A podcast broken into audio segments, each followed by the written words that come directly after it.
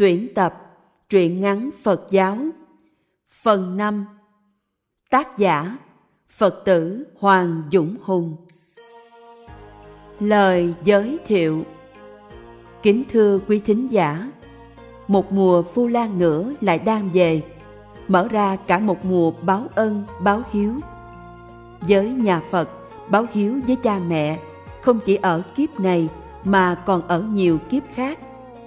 Đạo Phật là đạo hiếu hạnh, lấy tình thương yêu con người và muôn loài làm đầu. Tình thương này bắt nguồn từ tình thương cha mẹ, sau đó mới mở rộng ra thành nhiều loại tình cảm khác. Bởi trong mối tương quan nhân quả và phòng nghiệp báo luân hồi thì tất cả chúng sinh trong đời này đều có mối quan hệ với nhau đã từ nhiều đời, nhiều kiếp trước. Vì vậy, mùa Vu Lan của nhà Phật còn mở rộng phạm vi báo ân, báo hiếu đến với tất cả chúng sinh.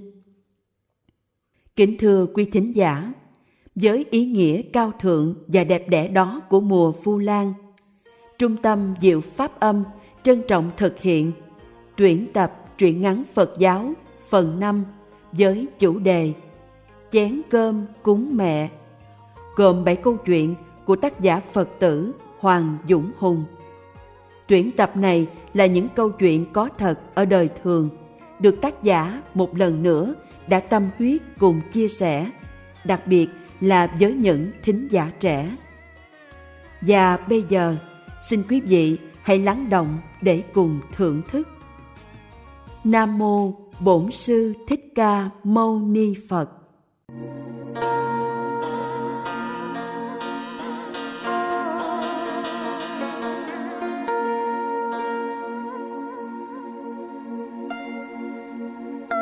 Lễ hội du lan đã đến rồi.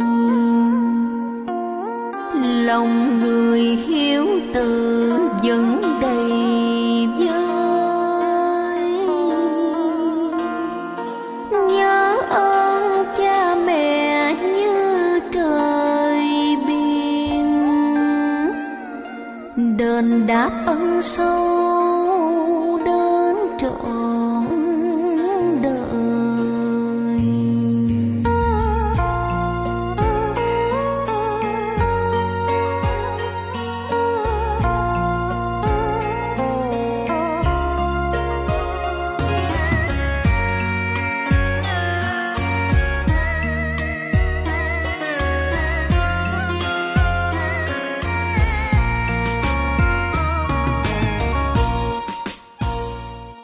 Truyện số 1 Chén cơm cúng mẹ Khi ta có một gia đình, ta có những bữa cơm. Việc này diễn ra hàng ngày, liên tục, từ khi ta còn rất nhỏ. Nó bình thường đến mức từ lúc nào ta không còn quan tâm, không còn để ý và cũng không biết nó quan trọng như thế nào. Tôi cũng có một gia đình và lớn lên với những bữa cơm cùng cha mẹ như vậy. Tôi thường xuyên được mẹ bới cơm và chọn miếng đồ ăn ngon để cấp cho mình. Mỗi khi được mẹ ân cần chăm sóc như vậy, tôi sung sướng lắm và cứ nghĩ hạnh phúc này mà mình có được là đương nhiên và sẽ là mãi mãi. Cho đến một ngày cách đây cũng đã lâu, đó là lúc mà mẹ của tôi qua đời cái dòng sinh tử oan nghiệt nào có từ một ai? Và đó cũng là lần mà tôi bắt đầu ý thức đầy đủ sự thiêng liêng của chén cơm mà con cái dâng lên cha mẹ mình. Buổi cúng cơm hôm đó, tôi quỳ ngay sau lưng ông anh mình. Khi thầy đưa chén cơm và dạy anh tôi phải bưng bằng hai tay thành kính đặt trước trán.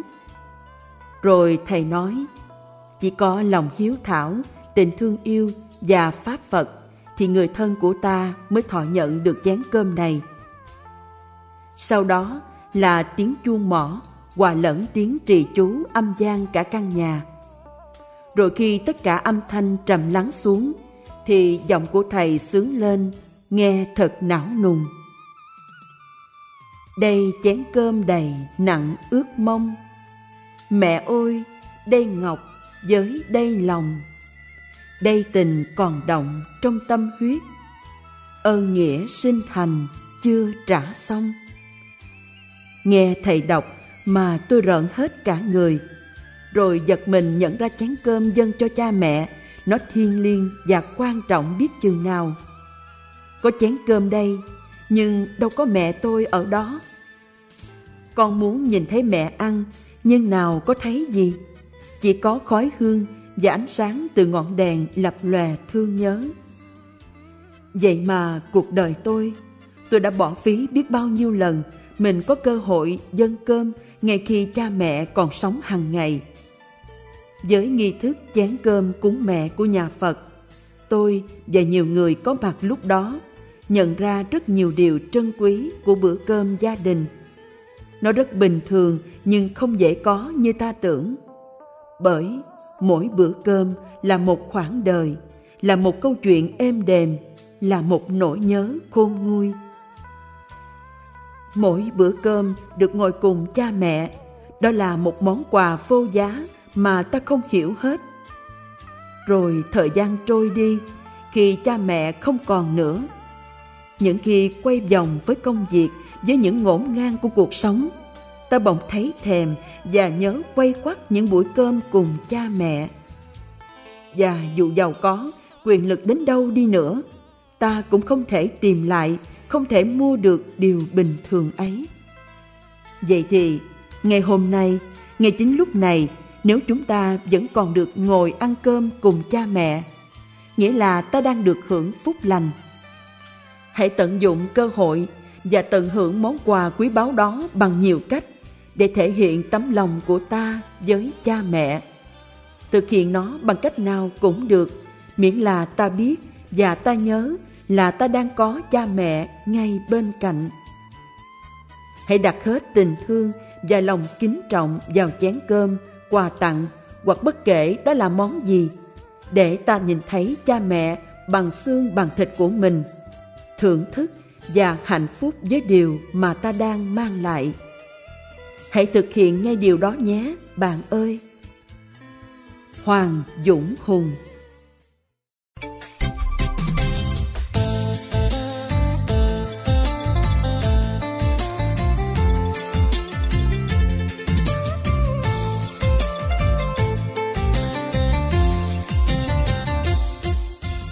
Truyện số 3 Chúc lòng thanh khiết.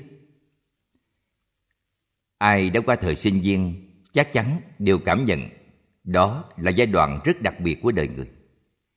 Thời ấy thật đẹp, thật nhiều mơ mộng và cũng đầy lo toan. Nếu kinh tế gia đình không được dồi dào cho lắm. Hồi ấy mỗi ngày sau giờ làm thêm, xong việc là tôi chạy ngay đến trường Mỗi chiều chỉ kịp gặm một bữa cơm tay cầm đã là hạnh phúc. Bác bán bánh mì, gần nơi tôi làm việc, đã quá quen thuộc với thực đơn của tôi mỗi chiều. Với sự ân cần của bác, thì đã lâu, tôi không còn nghĩ mình là một người mua hàng nữa, mà mỗi ổ bánh mì với tôi lúc ấy như một bữa cơm gia đình. Một hôm, đúng vào ngày rằm, Lịch Tây thì đã gần cuối tháng. Còn những ba ngày nữa mới đến kỳ lãnh lương. Vậy mà trong túi tôi, tiền đã vắng bóng. Không muốn ký sổ, tôi quyết định ăn bánh mì chan với nước tương. Vì tiền chỉ còn gần ấy. Và lại hôm nay là ngày rằm, được ăn chay, quả nhiên là điều tốt. Bác bán bánh mì thật quan hỷ khi nghe tôi nói Hôm nay cháu ăn chay. Rồi bác nói, ăn chay tốt lắm con, đỡ bệnh tật mà còn được phước. Cây đó bác cẩn thận chọn ổ bánh mì nóng và ngon nhất cho tôi. Bác lấy con dao để riêng trong ngăn tủ, còn gói trong giấy mới để xẻ bánh mì. Rồi bác nói rằng, bác bán hàng cho người ăn chay phải sử dụng đồ riêng và thật sạch, vì những dụng cụ khác đã chạm vào thức ăn mặn cả rồi. Cuộc sống này còn bề bộn lắm, nhưng ta chịu khó giữ gìn một chút, rõ ràng một chút thì nó vẫn tốt hơn. Vừa nói chuyện, bác vừa chế biến và khi xịt nước tương, bác cũng dùng chai nước tương để riêng biệt. Ổ bánh mì hôm đó tuy không nhiều gia vị, nhưng để lại trong tôi nhiều suy tưởng. Bữa ăn chay hay chính hành động thật bình thường, nhưng đáng trân trọng của bác bán hàng, giúp lòng mình thanh khiết. Sự phân biệt rõ ràng giữa chay và mặn, hay chính cái tâm trong sạch, đã xóa đi bao ô nhiễm của đời thường. Hành động ấy giúp tôi càng hiểu thật sâu và đầy đủ ý nghĩa của cái đẹp trong cuộc sống. Đó chính là cái mà mọi người, ai cũng có thể dễ dàng mang đến cho nhau. Tác giả Hoàng Dũng Hùng ai bao ăn chay là khổ, ăn chay vui lắm chứ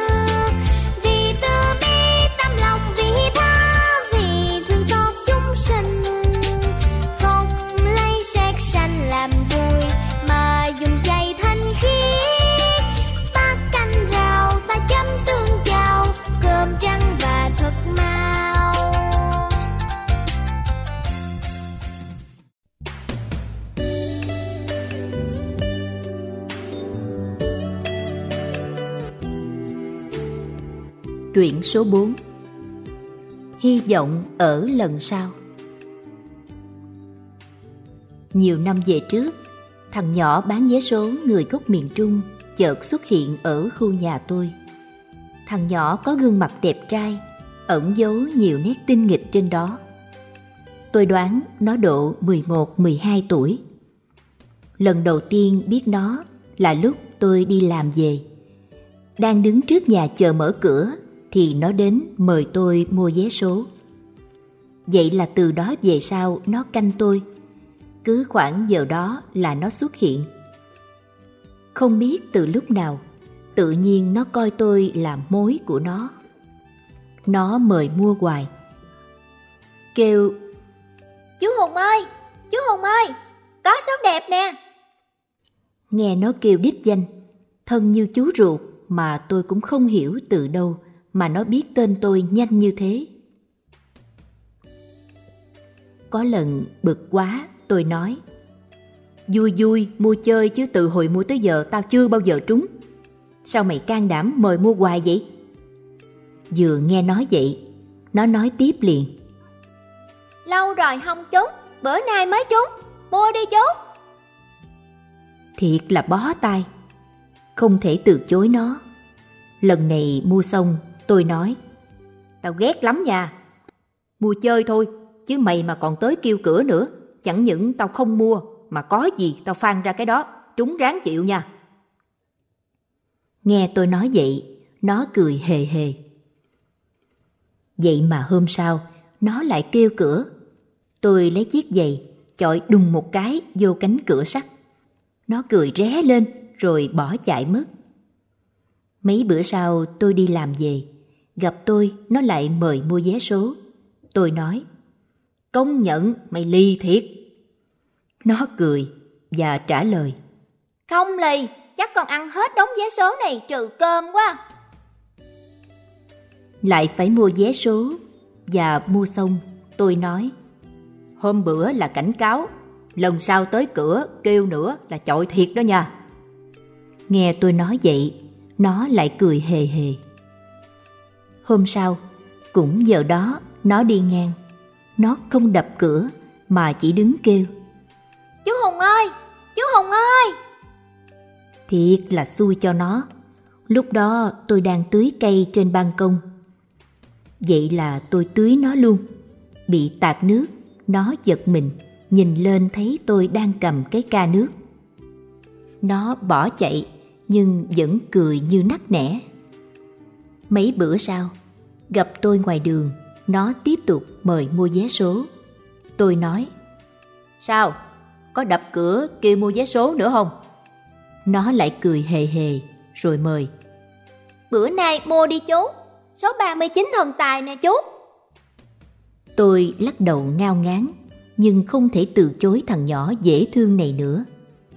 Kể từ bữa đó, mỗi chiều đi ngang nhà tôi, nó đều giáo giác nhìn vô và cũng không quên nhìn lên ban công, coi có tôi trên đó không. rồi mỗi chiều tôi thủ sẵn mấy chiếc dép để chọi. Nếu hôm nào không thấy nó, tôi lại thấy thiếu thiếu. Nó canh tôi và tôi canh nó như một trò chơi giữa hai đứa con nít và cũng không nhớ từ lúc nào nó biến mất. Thời gian trôi biền biệt, trôi đến năm ngoái, tôi gặp lại nó trong một tiệm phở trên con phố gần nhà. Nó đã là một thanh niên rắn rỏi, nhưng ánh lên trên gương mặt nó sự khắc khổ, lo toan, nhưng vẫn còn nét tinh nghịch trên đó. Từ xa, nó nhận ra tôi ngay và kêu lên. Chú Hùng, chú Hùng! Và lại mời mua vé số. Cầm cọc vé số nó mời, tôi nói. Lâu ngày không gặp, gặp lại, tưởng gì vẫn đi bán vé số là sao? Nó nói, con có vợ, có con rồi. Ở quê khó kiếm tiền quá, vô Sài Gòn kiếm sống. Trước mắt là bán vé số rồi từ từ tính chú ơi. Tôi nói, Ừ, kiếm việc gì khác lâu dài để làm đi. Chứ đàn ông khỏe mạnh đi bán vé số dạo, coi không được mày ơi.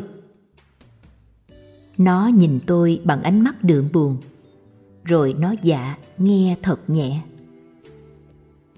Kể đến lúc này, đó là lần sau cùng tôi gặp nó. Tôi thầm hy vọng và chúc phúc cho nó ở lần sau gặp lại. Tôi mong sẽ thấy nó ngon lành hơn. Tôi muốn nó đạt được những ước mơ tối thiểu của một người đàn ông. Những cái tối thiểu mà một người đàn ông cần phải có trên đời này. Tác giả Hoàng Dũng Hùng.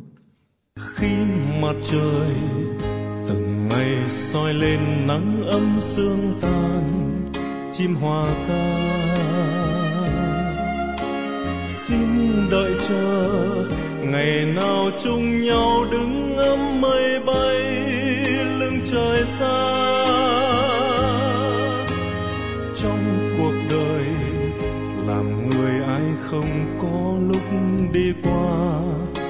Lầm mê. Nhưng đẹp ngời là lòng ta luôn biết đứng lên đi, quay trở về. Một ngày mai hoa xuân ngát hương bước chân ta trên muôn nẻo đường, ngập tràn trong con tim mến thương niềm tin chung xây cuộc sống. Rồi hạnh phúc ấm áp dâng lối nếu ta yêu quý nhau người ơi, bỏ lại sau lưng đêm đã vơi hỡi cuộc đời xin hãy chờ tôi. Xin một lần được ngồi bên nhau sám hối ăn năn, tâm nở hoa người. Nụ cười yêu thương ánh mắt hân hoan như bài ca. Xin đừng buồn, vì còn tương lai phía trước thanh thang đang đợi chờ. Còn đôi tay ta đem những ước mơ bay lên cao cho mọi người.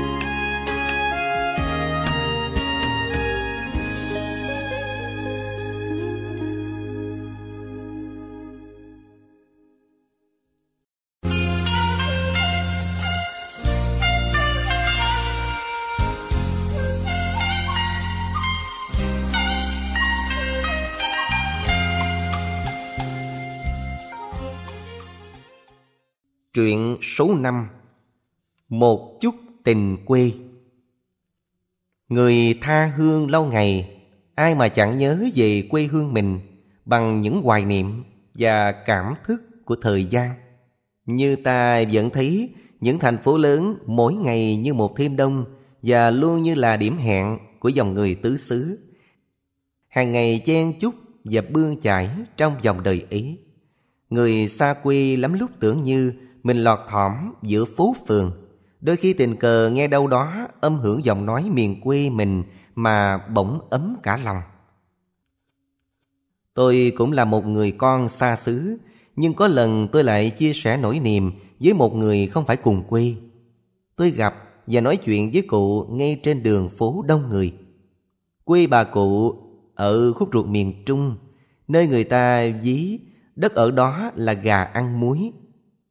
Cụ theo con gái đến đất này rồi ngày ngày với hai túi bánh tráng nướng trên vai độc hành, đung đưa khắp phố phường.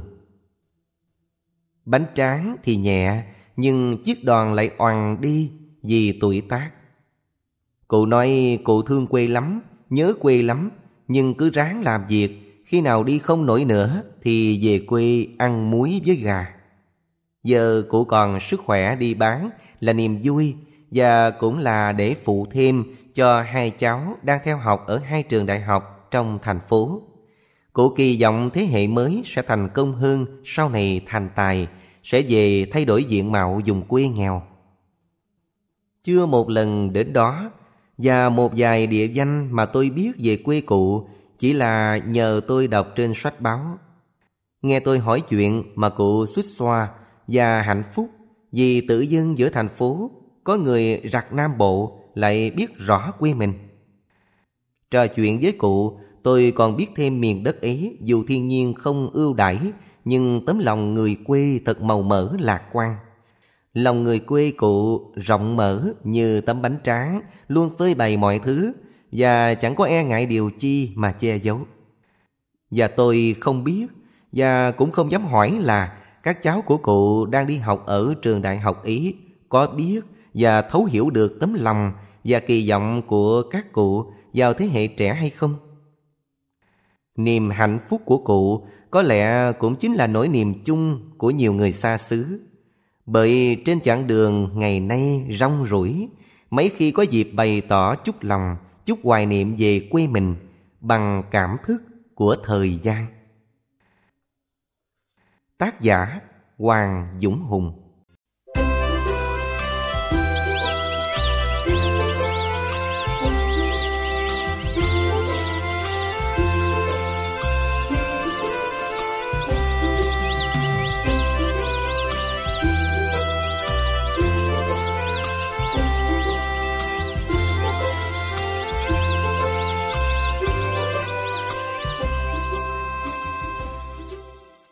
truyền số 6 Làm thiền là sáng tạo. Một cách thư giãn, rất dễ thực hiện với nhiều người. Đó là đi đến các hiệu sách, chuyên đề về Phật Pháp. Không gian này lúc nào cũng cho ta một cảm giác thật bình an và thư thái. Đứng trước thiên kinh vàng quyển của Phật, Tâm hồn ta như lắng động và thanh tịnh hẳn. Bao âu lo buồn phiền rồi như tan biến. Con người trong thoáng chốc như tìm về được với Phật tánh chân thật nhất của mình. Gần nơi tôi làm việc có một nhà sách Phật. Đó là nơi tôi thường đến mỗi khi có nhu cầu tìm đọc một vài thể loại mà mình yêu thích. Nhà sách này không chỉ có rất nhiều kinh sách mà còn bày bán khá nhiều các loại vật phẩm, pháp khí dành cho việc thờ cúng. Ngoài ra, còn có cả thực phẩm dành cho người ăn kiêng và chữa bệnh theo kinh nghiệm Phật giáo.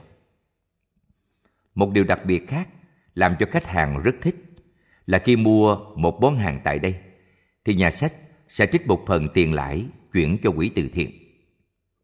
Một không gian đặc biệt như vậy thể hiện rõ tinh thần từ bi và nét văn minh của nhà Phật. Hôm ấy, sau một dòng thích thú chọn lựa, khi đến bàn tu nhân để thanh toán tiền hàng. Bên cạnh chiếc bàn ấy có một cái thùng bằng mica trong suốt đựng tiền từ thiện. Đặt tựa vào cái thùng tiền từ thiện ấy là một bức tranh hình Đức Phật Bổn Sư Thích Ca đang kiết ấn các tường. Nét vẽ thật oai nghi, sống động. Thấy lạ, tôi hỏi cô nhân viên bán hàng. Bức tranh Phật đẹp quá, sao lại đặt ở đây? Nghe tôi hỏi, cô ấy cho biết. Đó là tranh của một sinh viên mỹ thuật ký gửi, không bán. Nếu ai có duyên thỉnh về, thì bỏ vào thùng số tiền là 90.000 đồng để cùng góp vào quỹ từ thiện. Từ bất ngờ đến thú vị, tôi thầm niệm hồng danh Phật và bỏ đúng số tiền ấy vào thùng. Trước sự chứng kiến quan hỷ của cô bán hàng và vài người khách đang có mặt lúc đó. Trong 20 điều khó trong cuộc sống, điều thứ nhất Phật dạy, nghèo nàn bố thí là khó. Và điều cuối cùng Phật dạy, khéo biết phương tiện là khó. Vậy mà người họa sĩ trẻ mà tôi chưa biết mặt này lại khéo léo dùng chính tài hoa của mình vượt qua điều kiện khó khăn về tài chánh của thời sinh viên để làm từ thiện. Anh ta đã góp thêm vẻ đẹp cho đời.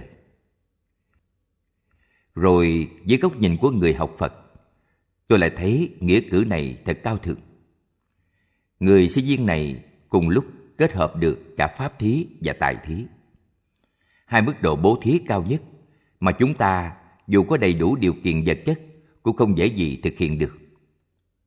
Nghĩa cử từ thiện rất sáng tạo này chính là tinh hoa, thuần khiết ở bên trong lời dạy của Đức Thế Tôn. Tác giả Hoàng Dũng Hùng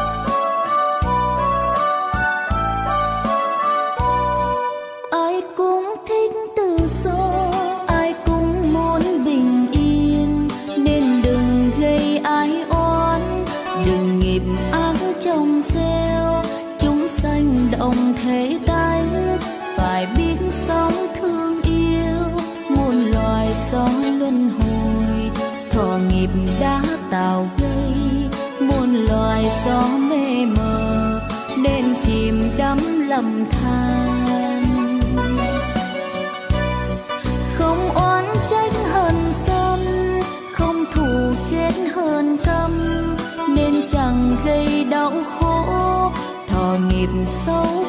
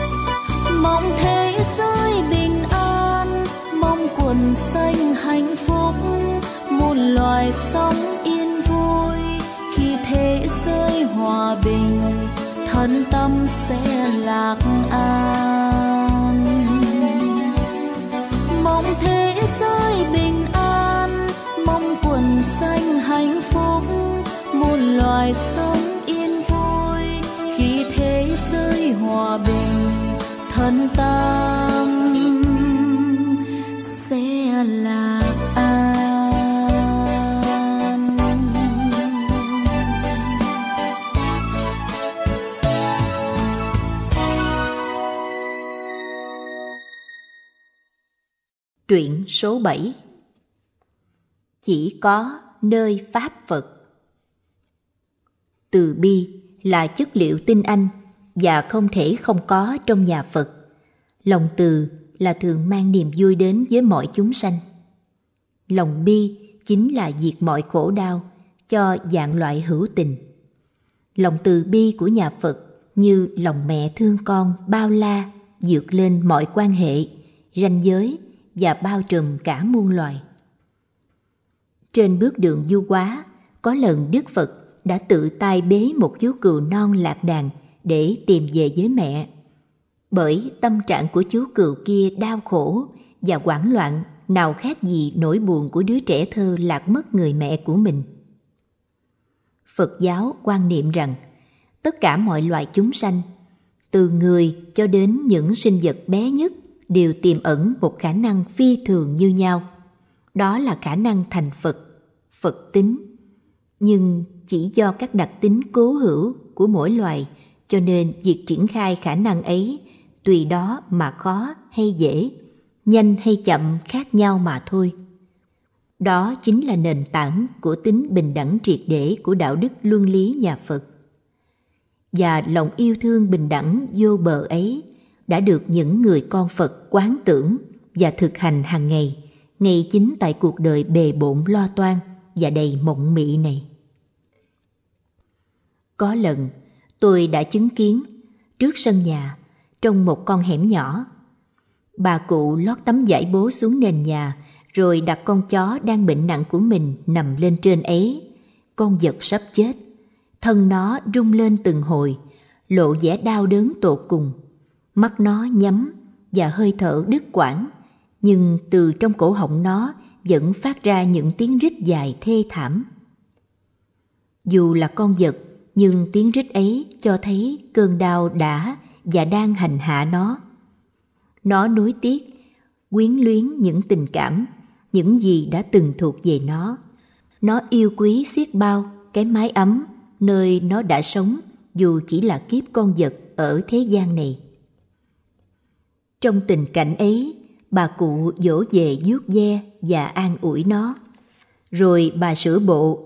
Bà ngồi ngay ngắn và bắt đầu đọc kinh để trợ niệm cho con vật trở về với vô thường. Quay lực của các bài kinh thật màu nhiệm. Cơn đau của con vật rồi như tan biến, hơi thở của nó trở nên đều dần.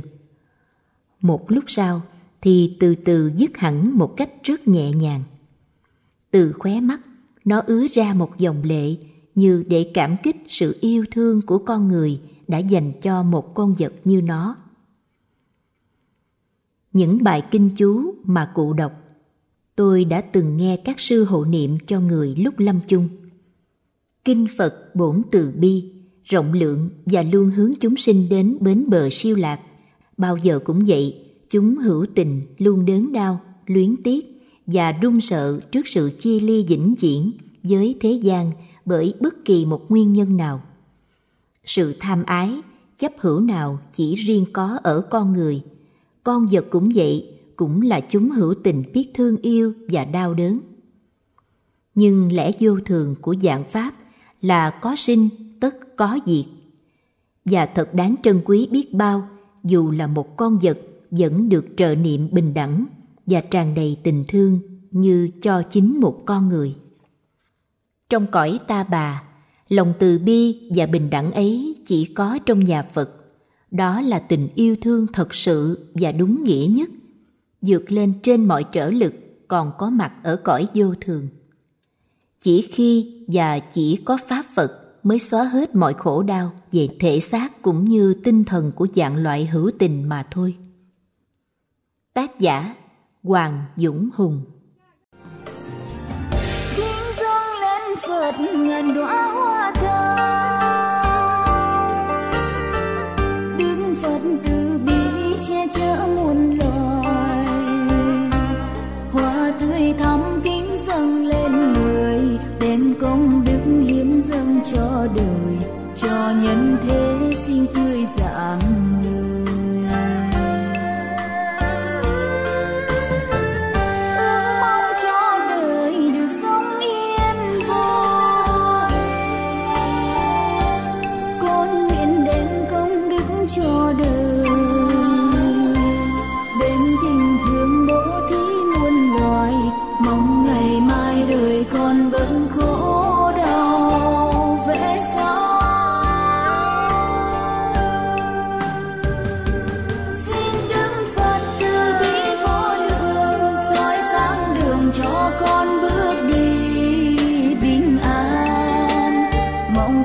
Cả được luôn yên bình, cho chúng sanh luôn được hạnh phúc bên lâu.